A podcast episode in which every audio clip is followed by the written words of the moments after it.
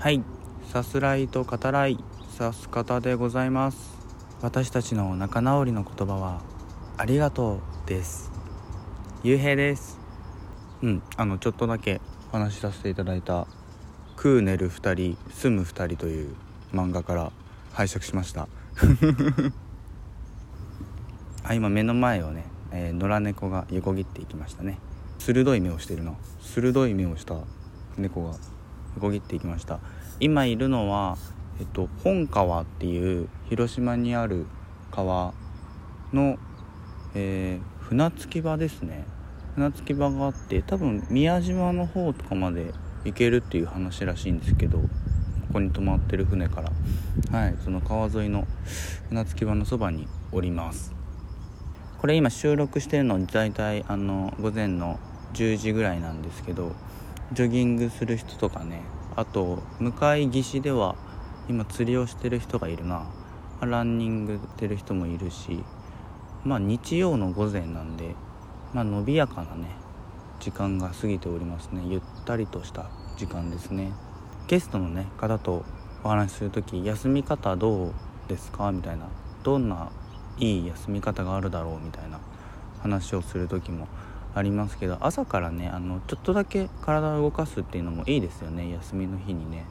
と言いつつねこれ配信するのはあの月曜日っていう。もうね働く皆さんが一番嫌な曜日ですよね。月曜日、まあ、僕にとってもそうだけど。はい。その日に配信するわけですが。あ今ね向かいのベンチでは真っ白いワンピースを着た女性が静かにね本を読み始めましたね文庫本をね開き始めております。いいいい景色。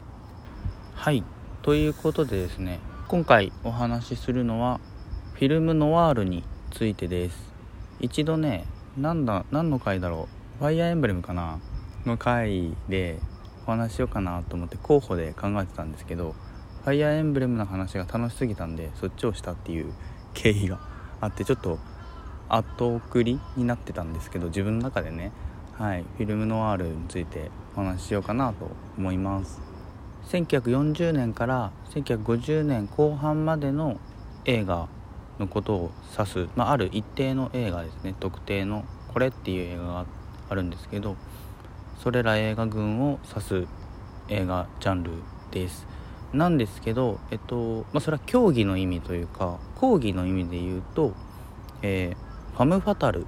という、まあ、魔性の女性ないしは魔性の人物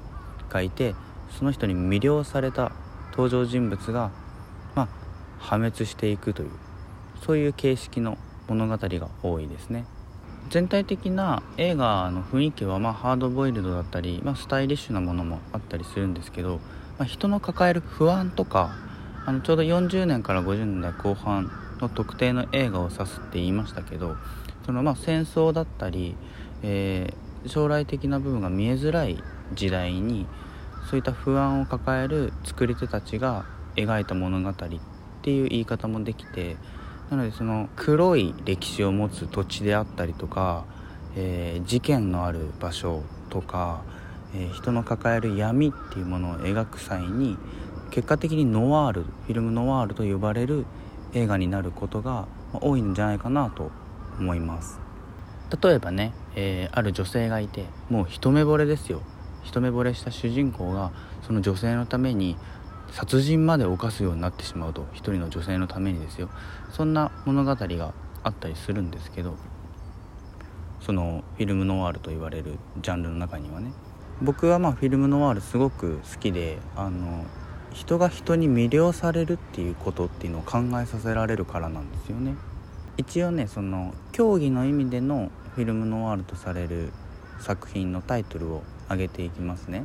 例えばです。これ例なんですけどビリー・ワイルダーの「深夜の告白」とかハワード・ホークス「3つ数えろ」とかオーソン・ウェルズ「上海から来た女」とかね。あとサンセット大通りもノワールに入ると言われてるらしいですね。あとキューブリックの「現金に体を張れ」えー、ノワールと言われております。現生に体を張れもねすごくいい映画なんでもしあの気になった方はご覧になっていただきたい。すごく楽しいしキューブリックらしいアイロニーがふんだんに盛り込まれている映画ですね。日本でも当然フィルムノワールが撮られていてえっとね最近だと吉田大八監督の「紙の月」とかもそうですね。あれは僕も好きすごい好きでフィルムノワールにおいてはそのファム・ファタルっていう魔性の人物主人公だったり登場人物を虜にしてしまう魔性の存在っていうのがいるわけですけど紙の月の場合はファム・ファタルは自分自身っていうのがまあ分かるクライマックスがあってなるほどと、まあ、すごくとても腑に落ちるわけですよ。抑圧していた本当の自分っていうのを解放した時にもしかしたら先には破滅が待っているかもしれないけど本当の自分で生きていくんだっていうことを主人公が自覚したある種爽快なラストでもあってとても好きですね。あとはま男性同士を描いた「ケンとカズ」なんてね作品もありましたね。はい。ちょっとねあのざっくりした説明でまだピンとこない方もしかしたらおられるかもしれないんですけど、まあ、フィルムノワールその中でも僕が特に好きな、えー、監督作品をここからお話ししていこうかなと思います。はい。中国の映画監督でディアオ・イーナンという方がいます。その方の撮られた「白氷の殺人」そして「ガチョウコの夜」についてです。はい。白氷の殺人は2015年に日本公開されたもう王道とも言ってもいいノワールで主人公は刑事です。ジャンという刑事ですね。が、えー、ある殺人事件を追う中でその容疑者の美しい女性に惹かれその事件の真相とその女性に近づいていく。その中で周りも危険な目に遭いながら「てんてんてん」みたいなね。そんなお話ですね。その事件の真相に近づいてよかったのか。そしてその女性を事件から救うことができるのか、まあ、そんなサスペンスでもあったりするんですけど。もう一目見てジャンはその容疑者の女性に惹かれてしまうわけですね。で事件を追っているのかその女性を追っているのか自分でもねよく分かってないように、まあ、映画を見てるとそう見えるわけですよ。そこがね、まあ、すごくノワールっぽいなっていうところではあるんですけどはいでその映画のラストにはですね、えー、まあノワールなんで、まあ、ある種の破滅っていうものが描かれるわけですけど、まあ、ジャンもまた社会的には正しいとは言えない行動をラストにとってしまうわけですね。その女性のためにね。でもそれがとても美しいんですよ。でノワールってねやっぱりその人が人を好きになることっていうそれを描いた映画でも僕はあると思っていて正しい正しくないっていうのはもちろんね社会的にはあるんですけどまあある程度覚悟を決めたならねここまでは OK っていう部分もあるとしてそう考えると純愛ってことは僕は好きではないけど、まあ、純愛の話でもあるんですよね。ノワールっていうのはね。そういう映画でもあって人が人を思った時ここまで行動が取れるっていうね。しかも白氷の殺人の場合は、まあ、花火なんですよね。花火を打ち上げるっていうラストがあるんだけどまあ美しくて綺麗なわけですよね。その花火の。あの曇天なわけです。ピーカンではなくて。曇天の午後に花火を打ち上げるんですけどその夜ではない儚さ淡さっていうのがとても綺麗にショットに収められていて、まあ、ジャンはその女性ある種見送るっていう決断をするわけですけど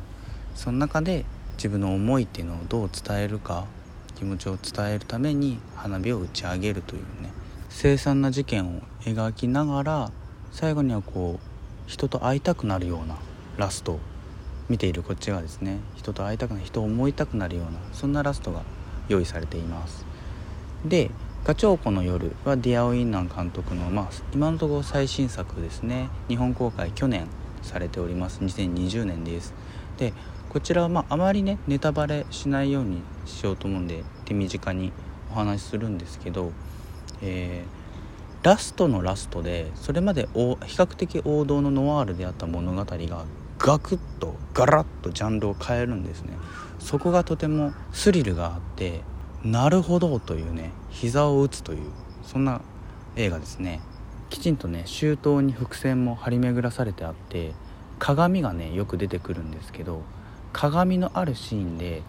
目と目が合うのは誰と誰かそこにちょっと注目していただけるとラストがすごくねより納得度の高まるそんな風に思います。ちょっとね見ていると一風変わった雰囲気でもあるのですけどでもものすごく面白くて楽しくて社会的なね影の部分っていうのもまあ勉強になるそんな映画ですね。はい。では今回はノアールでした。